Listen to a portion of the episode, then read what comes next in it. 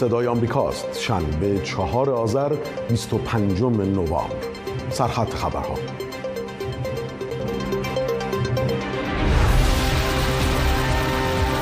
دومین روز اجرای توافق اسرائیل و حماس. چهارده گروگان اسرائیلی با چهل و دو زندانی فلسطینی معاوضه می شوند.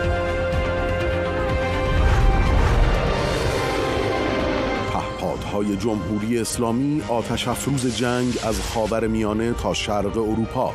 حمله به کشتی میلیاردر اسرائیلی با پهپاد مشکوک. همزمان با بزرگترین حمله پهپادی روسیه به اوکراین. همزمان با روز جهانی منع خشونت علیه زنان افزایش فشار جمهوری اسلامی بر زنان و دختران ایران با ارعاب و تهدید و زندان.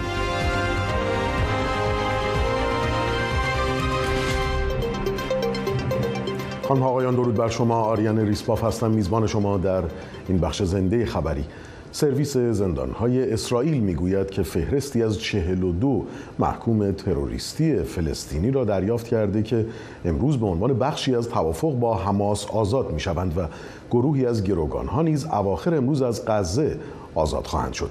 این دومین روز از چهار روزی است که انتظار می رود چون این مبادلاتی انجام شود و در صورت موافقت حماس با آزادی گروگانهای بیشتر امکان تمدید آتش بس برای چند روز دیگر هم وجود دارد. همکارم اشکان سلطانی گزارش میده. یک منبع رسمی اسرائیلی به خبرگزاری فرانسه گفت که انتظار می رود چهارده اسرائیلی اواخر امروز آزاد شوند. پیش از این سازمان زندانهای اسرائیل اعلام کرده بود که 42 زندانی فلسطینی قرار است آزاد شوند. به عنوان بخشی از توافق بین اسرائیل و گروه حماس به ازای آزادی هر گروگان اسرائیلی سه زندانی فلسطینی آزاد می شوند. امروز دومین روز از توقف در جنگ است که بخشی از توافق اخیر بود. روز جمعه 13 گروگان اسرائیلی که توسط شبه نظامیان حماس که در جریان حملات تروریستی 7 اکتبر از اسرائیل بوده شده و در نوار غزه نگهداری می شوند به همراه ده شهروند تایلندی و یک فیلیپینی که طی یک توافق جداگانه رها شدند آزاد شدند. حدود پنجاه گروگان، کودک، مادران آنها و سایر زنان قرار است در مدت چهار روز آزاد شوند که طی آن ارتش اسرائیل عملیات نظامی خود را برای نابودی حماس در غزه متوقف می کند. بنابر گزارش ها آتش بس چهار روزه به طور بالقوه می تواند برای هر گروه از ده گروگان دیگر که توسط حماس آزاد شوند یک روز دیگر تمدید شود. جو بایدن رئیس جمهوری آمریکا با اشاره به آزادی شماری از های در اختیار گروه شبه نظامی حماس در روز جمعه چهارم آذر متعهد شد که به تلاش برای آزادی تمام ها ادامه خواهد داد. خبرگزاری آسوشیتد پرس از اورشلیم گزارش داد که بیمارستانی در اسرائیل اعلام کرد که اکثر گروگانهای اسرائیلی که روز جمعه توسط حماس آزاد شدند پس از بازگشت به اسرائیل در سلامت کامل هستند. در بیمارستان کودکان اشنایدر چهار زن و چهار کودک گروگان که آزاد شدند توسط پزشکان معاینه اولیشان انجام شد و گفتند که همه آنها در وضعیت جسمانی خوبی هستند. در مجموع 13 گروگان اسرائیلی روز جمعه آزاد و به سه بیمارستان جداگانه در سراسر اسرائیل منتقل شدند. وزیر خارجه اسپانیا جمعه از پدرو سانچز نخست وزیر کشورش در برابر انتقاد شدید اسرائیل به دلیل اظهاراتش در مورد جنگ غزه دفاع کرد. سانچز طی سخنانی در حین بازدید از مرز نوار غزه با مصر آنچه را کشتار بیرویه فلسطینیان خواند محکوم کرد. موزگیری او واکنش خشمگین اسرائیل را به دنبال داشت. y siempre hemos subrayado el derecho de Israel a defenderse. ما همیشه بر حق اسرائیل برای دفاع از خود در برابر این حمله تروریستی تاکید کرده ایم و این با پیامی که از روز اول نخست وزیر هم در سفر خود به اسرائیل، فلسطین و خاورمیانه تکرار کرد ناسازگار نیست. اینکه حق دفاع از خود باید با رعایت دقیق قوانین بین المللی بشردوستانه انجام شود. الی کوهن وزیر خارجه اسرائیل هم در بیانیه سانچز رو به ارائه ادعاهای نادرست متهم کرد که تروریسم را تقویت می کند و بنیامین نتانیاهو نخست وزیر اسرائیل هم گفت که این رهبر اروپایی نتوانسته آنچه را که وی جنایت علیه بشریت مرتکب شده توسط شبه نظامیان حماس مینامد را به وضوح بیان کند. هر دو کشور سفرای کشور مقابل در پایتختهایشان به را به وزارت خارجه احضار کردند. در خبری از لس آنجلس هفته هاست که میزهای شبات و شمهای روشن شده بر روی آنها هر جمعه به یاد کسانی که در جریان حمله نیروهای حماس به اسرائیل به گروگان گرفته شدند در مقابل ساختمان شهرداری شهر بورلی هیلز در لس آنجلس برپا می شود. گزارشی از امیر گیتی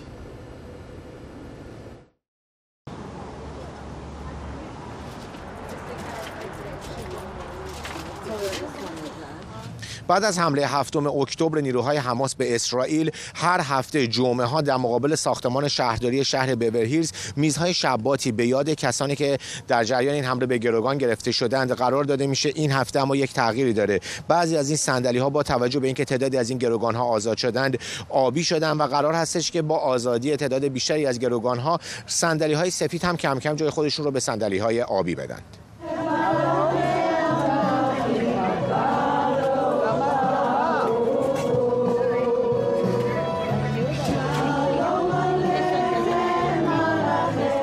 امیدواریم که بتونیم صلح داشته باشیم. برای تمام خاورمیانه برای اینکه الان بی نهایت این موضوع مهمه. و تنها چیزی که من می‌تونم بگم فرقی نداره که چه دینی هستیم از کجا میاییم؟ اینه که بتونیم با هم کار بکنیم یونیتی داشته باشیم و صلح بیاد برای همه. برای اینکه اون موقع هست که این شمایی که روشن می‌کنیم روشنایی که این این شما میاره برای تمام ریجن باشه برای تمام اون اریا و برای تمام آدما.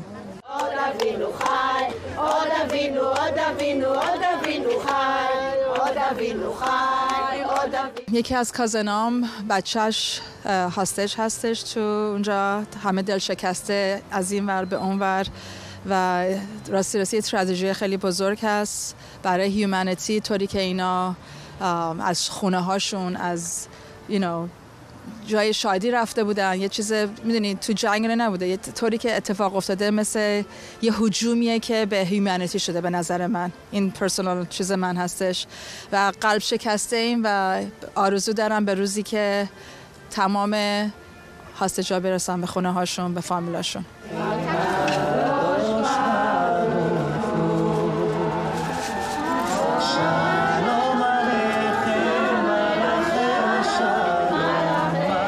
این گروگانا که هاستج بودن بیشترشون بچه کوچیک بودن آدمای مسن بودن زن بودن اینا برگشتن به اسرائیل. و امیدوارم که واقعا پیام صلح باشه صلح لازمه تو دنیا و صلح لازمه مخصوصا توی میدل ایست که همه اونجا آزاد باشن و پیس داشته باشن.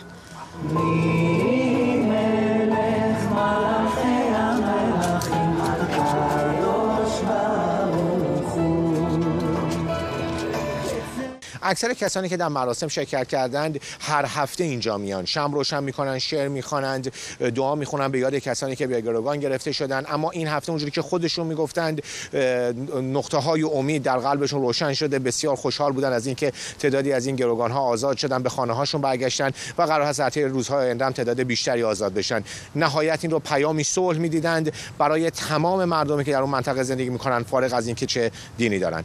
امیر گیتی صدای آمریکا لس آنجلس. یک مقام وزارت دفاع آمریکا می‌گوید یک کشتی باری متعلق به یک میلیاردر اسرائیلی در اقیانوس هند مورد حمله یک پهپاد مثلثی شکل شبیه پهپاد شاهد 136 قرار گرفته که گمان می رود ساخت جمهوری اسلامی باشد. این پهپاد انتحاری که تهران مشابه اون رو به روسیه تحویل داده پس از انفجار به کشتی آسیب وارد کرد اما هیچ یک از خدمه اون کشتی مجروح نشدند. حمله روز جمعه در حالی رخ داد که اسرائیل در حال جنگ با حماس در نوار غزه است. حوسی های یمن که مورد حمایت جمهوری اسلامی هستند در منطقه‌ای که کشتی مورد حمله قرار گرفته پیشتر فعالیت داشتند. هفته گذشته حوسی های یمن یک کشتی و خدمه اون رو به زن اینکه اسرائیلی هستند مورد حمله قرار دادند و رو بودند. همزمان با آتش بس میان اسرائیل و حماس در غزه شبه نظامیان نیابتی جمهوری اسلامی در عراق می‌گویند این آتش بس شامل آنها نمی شود از سوی دیگر دولت عراق از مقابله با برخی از حملات این گروه ها به مواضع نیروهای آمریکایی خبر می‌دهد. سوران خاطری از عراق گزارش میده. عبدالامیر الشمری وزیر کشور عراق میگه نیروهای امنیتی این کشور در خونسا کردن حملات علیه پایگاه محل استقرار نیروهای اطلاف موفق بودند او شنبه به العربی گفت نیروهای امنیتی عراق راکت اندازهایی رو توقیف کردند که از اونها در حمله به پایگاه محل استقرار نیروهای آمریکایی استفاده می شده. عبدالامیر الشمری تاکید کرده که عراق به حفاظت از نمایندگی های دیپلماتیک متعهده و کسانی که این حملات را انجام میدن تحت پیگرد قرار می گیرند. این در حالی است که گروه های نیابتی جمهوری اسلامی همچنان تهدید می کنند که به پایگاه های نیروهای آمریکایی حمله می کنند. یک سخنگوی کتایب سیدالشهدای عراق جمعه به تلویزیون روداو گفت گروه های شبه نظامی موسوم به مقاومت اسلامی در عراق مشمول آتشبس بین حماس و اسرائیل نمیشن و این گروه ها انتقام کشته شدگان در حملات هوایی آمریکا را می‌گیرند. سهشنبه و چهارشنبه هفته گذشته نه تن از اعضای این گروه های شبه نظامی در حملات هوایی آمریکا در استانهای بغداد و بابل کشته شدند. حملات این گروه ها به پایگاه های آمریکا در عراق و سوریه در چند روز گذشته همچنان ادامه داشت. یک مقام آمریکایی تایید کرده که پنجشنبه نیروهای آمریکایی در پایگاه هوایی عین الاسد و فرودگاه اربیل هر دو در عراق چهار بار هدف حملات راکتی و پهبادی قرار گرفتند. در سوریه نهاد ناظر بر تحولات این کشور یعنی دیدبان حقوق بشر سوریه شمار حملات راکتی و پهبادی گروه های شبه نظامی به مواضع آمریکا از زمان آغاز جنگ غزه رو 44 حمله گزارش کرده طبق این گزارش هواپیماهای آمریکا هم 8 بار به مواضع این گروه ها حمله کردند سوران خاطری صدای آمریکا اقلیم کردستان عراق. کیف پایتخت اوکراین جمعه شب بزرگ شاهد بزرگترین حمله پهپادی روسیه به اوکراین تا به امروز بود. به گفته مسئولان شهرداری کیف 71 پهپاد ارتش روسیه در این حمله شرکت داشتند که بیشترشان از نوع شاهد ساخت جمهوری اسلامی بودند. نیروی هوایی اوکراین در بیانیه مطبوعاتی گفت نیروی هوایی 71 پهپاد شاهد 131 و 136 را سرنگون کرد که اکثر آنها قصد حمله به نقاطی در کیف را داشتند. شهردار کیف گفت وضعیت قرمز در پایتخت اوکراین 6 ساعت ادامه داشت و قطعات پهپادهای منهدم شده در سراسر شهر پراکنده شد. این حمله در سالگرد یادبود قربانیان قحطی اوکراین در دهه 1930 میلادی بود که به دستور استالین رهبر شوروی انجام شد. ولودیمیر زلنسکی رئیس جمهوری اوکراین در پستی نوشت بیش از هفتاد پهپاد شاهد در شب یادبود قربانیان رهبری روسیه افتخار می کند که می تواند انسانها را بکشد. در خبر دیگر وزیر دفاع سابق بریتانیا در گفتگوی اختصاصی با صدای آمریکا می‌گوید بریتانیا باید در تروریستی خواندن سپاه پاسداران انقلاب اسلامی از ایالات متحده پیروی کند. لیام فاکس که عضو ارشد حزب محافظه کار بریتانیا است معتقد است که زمان همگامی واشنگتن و لندن به عنوان متحدان استراتژیک در برابر جمهوری اسلامی فرا رسیده. جنگ میان حماس و اسرائیل فشار بر دولت بریتانیا را برای افزودن نام سپاه پاسداران به فهرست سازمانهای تروریستی را تشدید کرده. لیلی نیکفر خبرنگار آزاد از لندن گزارش میده.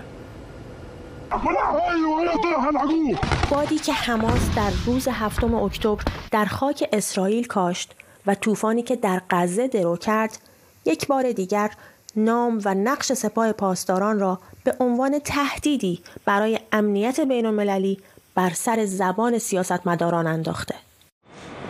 اینجا پارلمان بریتانیا این روزها یکی از کانونهای اصلی فشار به دولت بریتانیا برای اضافه کردن نام سپاه پاسداران به فهرست سازمانهای تروریستی دولت بریتانیا است. کارزاری که معتقد الان بهترین زمان برای انجامشه. Short questions and certainly speedy answers. Dr. Liam Fox. Mr. Speaker, uh, following the unprovoked slaughter of its citizens, Israel has a right پس از کشتار غیرقابل توجیه شهروندان اسرائیلی این کشور حق دارد نیروهای تروریستی را تعقیب و نابود کند بسیار بد است که شهروندان عادی غزه بهای این را می‌پردازند اما حتی اگر اسرائیل بتواند نیروهای حماس را تضعیف و نابود کند تفکر حماس باقی خواهد ماند تفکری که از سوی ایران تامین مالی و حمایت می شود چه زمانی دولت تدابیر قاطعتری اتخاذ خواهد کرد نمایندگان از احزاب مختلف مجلس پرسیدند که مثلا سپاه پاسداران انقلاب اسلامی چه زمانی تحریم می شود و هیچ وقت دلیل موجهی برای انجام نشدنش به ما ارائه نشده. جواب چیست؟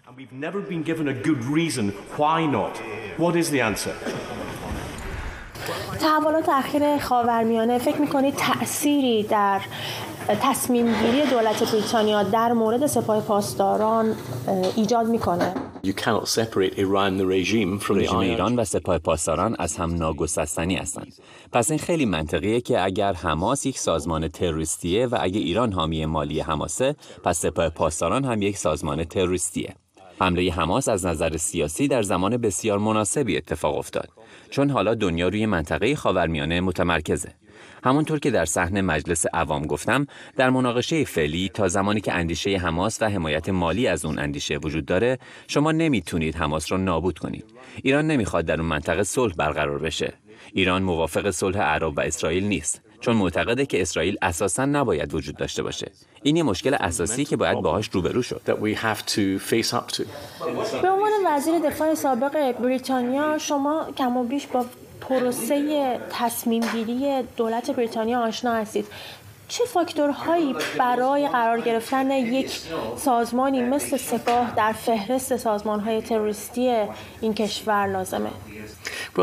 مجموعه گسترده ای از شواهد و ملاحظات رو در نظر می گیرند. البته جهتگیری متحدان ما هم تأثیر گذاره. این مهم بود که وزارت امور خارجه ایالات متحده اخیرا به صورت علنی از متحدان آمریکا خواست که سپاه پاسداران انقلاب اسلامی رو سازمان تروریستی اعلام کنند.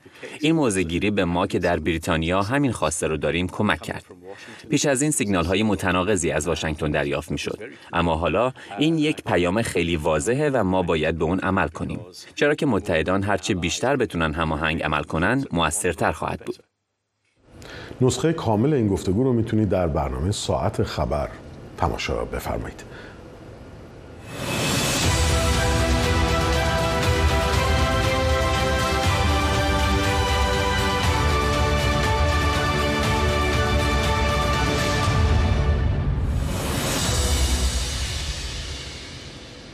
بیننده خبر هستید از صدای آمریکا. سخنگوی شورای نگهبان روز شنبه از عدم تایید لایحه هجاب و افاف در این شورا خبر داد. تهان نظیف گفته لایحه حمایت از خانواده از طریق ترویج فرهنگ افاف و هجاب از سوی شورای نگهبان مورد بررسی قرار گرفت که با ایراداتی که پیشتر عنوان شده بود مواجه شد. او وعده داده که در آینده به صورت تفصیلی در گزارشی ایرادات شورای نگهبان به این مصوبه را اعلام خواهد کرد. لایحه افاف و حجاب در نه ماده از سوی قوه قضاییه تهیه شده و به دولت و سپس با 15 ماده به مجلس ارسال شد. این لایحه پس از بررسی در کمیسیون قضایی و حقوقی با تصمیم مجلس از طریق اصل 85 قانون اساسی با 72 ماده به تصویب رسید. این لایحه با انتقادات گسترده در داخل و خارج از ایران روبرو شده. گزارشگران ویژه سازمان ملل از جمله جاوید رحمان تصویب این لایحه رو محکوم و خواستار لغو فوری اون شدند برای بررسی بیشتر این موضوع همراه هستیم با فروغ کنانی پژوهشگر علوم اجتماعی از آلمان خانم کنانی خوش آمدید به این بخش خبری. لایحه موسوم به حجاب و افاف وضعیت عجیبی پیدا کرده. اولش که تقریبا به صورت نیمه پنهانی و در یکی از کمیسیون‌های مجلس شورای اسلامی تصویبش کردن. حالا شورای نگهبان ردش کرده بدون اینکه دلیلش رو بیان کنه. به نظر می‌رسه هیچ کدوم از نهادهای جمهوری اسلامی با اینکه هم نظرن درباره این لایحه هیچ کدوم حاضر نیستن این مسئولیت این لایحه رو به گردن بگیرن. دلیل این اتفاق چیه؟ درود بر شما. فکر می‌کنم منطقی ترین کار اینه که اول منتظر توضیحات اینها بمونیم و ببینیم به چه دلیلی حذف شدن. یعنی به هر حال تئوری های مختلفی در مورد برخورد با این لایحه وجود داره. یکیش اینه که شاید به اندازه کافی سختگیرانه نیست به زعم آقایون یعنی ممکنه که به قولی به خاطر این نباشه که نمی‌خوان گردنش بگیرن چون تندرویانه است ممکنه به نظرشون اینطور باشه که به اندازه کافی سختگیری نشده در مورد مسئله حجاب به حال. اما کلا در مورد بحث حجاب در جمهوری اسلامی یک نظری وجود داره که معتقده که جمهوری اسلامی از حجاب کوتاه نمیاد چون فکر می‌کنه که این به عنوان یک المان اسلامی بودن براش نقش بسیار مهمی رو ایفا می‌کنه. اما در مقابل فراموش نکنید که به هر حال از یکی از شعارهای معروف جمهوری اسلامی حفظ نظام از اوجب واجبات است. یعنی براشون فدا کردن هر چیزی. حتی قوانین مذهبی که پایه های حکومت رو به ظاهر بر اون بنا کردند هم اصلا بعید نیست که پیش بیاد. یعنی اصلا بعید نیستش که به حال گروههایی باشن که موفق بشن فشار بیارن و بگن که نه اگر بحث حجاب رو سختگیری کنید باز ما ممکنه تظاهراتی مانند آنچه که در سالهای گذشته داشتیم داشته باشیم. مثلا به بهانه حجاب و به دلیل براندازی و اون وقتی که در واقع مسئله براشون پیچیده میشه. ممکنه این روی کرد رو هم داشته باشیم. بنابراین فکر می‌کنم هر دو سمت رو باید در نظر گرفت.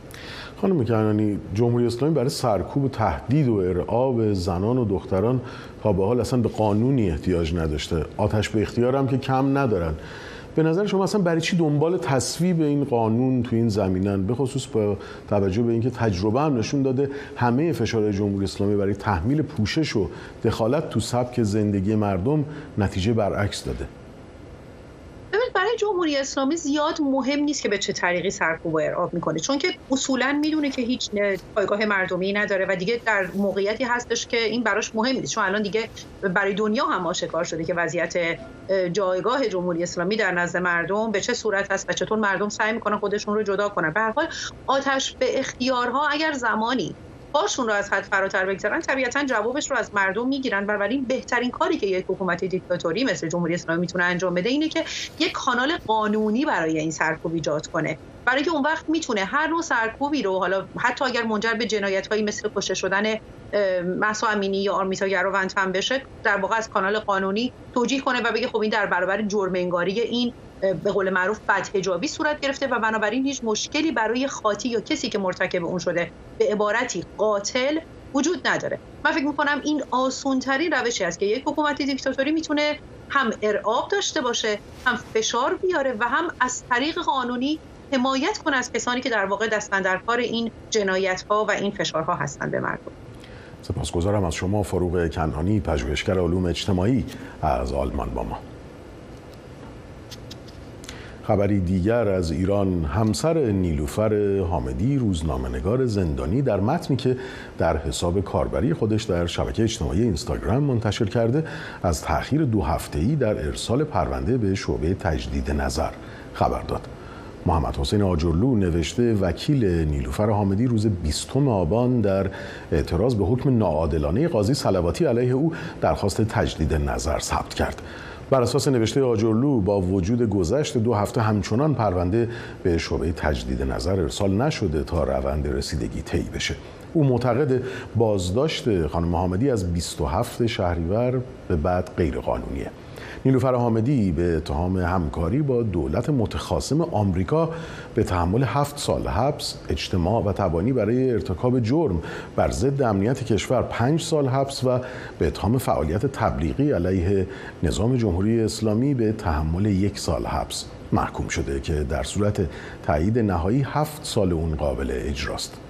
خانم حامدی در جریان اعتراضات سراسری سال گذشته به جرم پوشش اخبار کشته شدن محسا امینی در بازداشت گشت ارشاد دستگیر شد و به همکاری با دولت متخاصم متهم شد. در خبر دیگر جمهوری اسلامی به دنبال افزایش جمعیت و اجرای قانون حمایت از جوانی جمعیت روی کرد مشوقهای مالی که به تعبیری به تعبیر برخی سیاست پولشویی نامیده شده رو در دستور کارش قرار داده و بر همین اساس وام ازدواج به هر نفر تا 350 میلیون افزایش پیدا می‌کنه که یک زوج با گرفتن این وام مسکن و ازدواج زندگی مشترک خودشون رو با ماهانه 26 میلیون تومان قسط شروع خواهند کرد. گزارشی ببینیم در این زمینه. عضو کمیسیون تلفیق مجلس شورای اسلامی از پیشنهاد افزایش وام ازدواج در لایحه بودجه سال آینده برای جوانان پسر زیر 25 سال و دختر زیر 23 سال به مبلغ 350 میلیون تومان و برای سایر متقاضیان 300 میلیون تومان خبر داد. وامی که با توجه به اقصاد 120 ماهه و کارمزد 4 درصدی برای یک زوج تا 6 میلیون تومان قسط به مدت 10 سال به همراه خواهد داشت. از طرفی هم اکنون زوجهای تهرانی باید ماهانه حدود 20 میلیون تومان برای تسهیلات 960 میلیون تومانی مسکن بپردازند. بنابراین یک زوج در صورتی که از تسهیلات تعیین شده استفاده کنند باید ماهانه 26 میلیون تومان قسط پرداخت کنند. این در حالی است که مجموع 700 میلیون تومان وام مسکن در تهران هزینه خرید کمتر از 9 متر مربع را پوشش خواهد داد. در همین راستا مرکز آمار ایران که آمارهای رسمی حکومت را منتشر می کند متوسط قیمت هر متر مربع آپارتمان در شهریور سال جاری را بیش از 80 میلیون و 800 هزار تومان اعلام کرده است. اقساط 26 میلیونی در حالی است که بر اساس مصوبه اسفند سال گذشته شورای عالی کار حداقل دستمزد ماهانه کارگران مشمول قانون کار متأهل و دارای فرزند حدود 8 میلیون تومان است. فرزندآوری و افزایش جمعیت یکی از تأکیدات علی خامنه است که باعث شده تمامی دستگاه ها حتی شبکه بهداشت و درمان سیاست های خود را برای تحقق این دستور تغییر دهند. هرچند مواردی همچون حذف غربالگری و ممنوعیت فروش کالا و خدمات پیشگیری از بارداری در کشور به اجرا گذاشته شده اما نه این سیاست ها و نه سیاست های پولشویی برای ازدواج و خرید خانه منجر به تحقق آرزوهای رهبر جمهوری اسلامی نشده است. سیران شرفی صدای آمریکا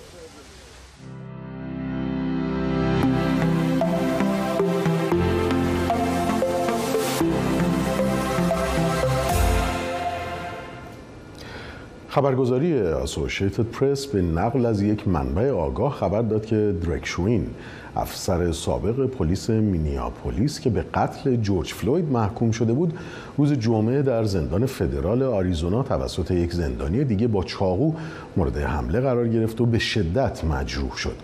این حمله در زندان فدرال توسان یک زندان با امنیت متوسط رخ داده که با کمبودهای امنیتی و کمبود کارکنان مواجهه.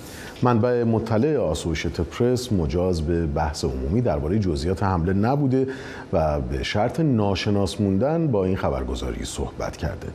25 ماه می سال 2020 جورج فلوید شهروند آمریکایی آفریقایی تبار بر اثر فشار زانوی افسر پلیس درکشوین کشته شد. پس از این حادثه موجی از اعتراض و تظاهرات علیه نجات پرستی در خیابانهای ایالات متحده و دیگر شهرهای جهان به راه افتاد. دادگاه سال 2021 این مأمور پلیس رو به جرم قتل جورج فلوید به زندان طولانی مدت محکوم کرد. با خبر دیگر از آمریکا این بخش خبری رو پی می‌گیریم. شان کامز رپر آمریکایی که با نام دیدی مشهوره برای سومین بار با اتهام تعرض جنسی روبرو شده. شاکی سومین زنیه که از دیدی شکایت کرده. او مدعی است که دیدی و خواننده‌ای به نام آرون هال در دهه 1990 میلادی بارها به او و دوستش تجاوز کردند. یکی از مدیران هنری دیدی گفت این ادعاهای بیپایه اتهام کذبی مربوط به سی سال پیش رو مطرح می‌کنند و هدف از اونها چیزی نیست جز به چنگ آوردن پول این سومین اتهام تعرض جنسی که این ماه علیه دیدی مطرح شده روز پنجشنبه شاکی دیگه‌ای به نام جوی دیکرسون نیل مدعی شده که دیدی در سال 1991 به او دارو خورونده و بعد از اون به او تعرض جنسی کرده. زن دیگه ای که دیدی رو متهم تعرض و تجاوز جنسی کرده بود با او سازش کرد و کار به صدور حکم دادگاه نکشید.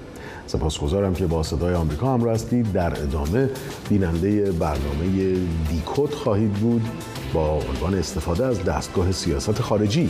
به عنوان منبع انتشار دیس اینفورمیشن بعد از اون اسفنج قسمت دهم.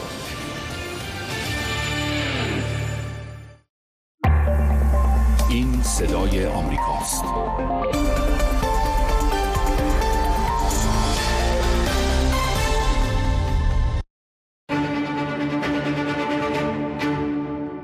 هشت تن از کولبرانی که کشته و یا زخمی شدن متاسفانه کودک کولبران زیر 18 سال بودند. جمهوری اسلامی با و مستقیم به وجود اومدن همچین پدیده هایی سلام من فهیم خزر هیدری هستم. و این پادکست یادار از تلویزیون فارسی صدای آمریکا. این هفته در یادار جان برای نان گفتگو با کول بران کرد و سوخت بران بلوچ. پادکست یادار هر شنبه از تلویزیون فارسی صدای آمریکا.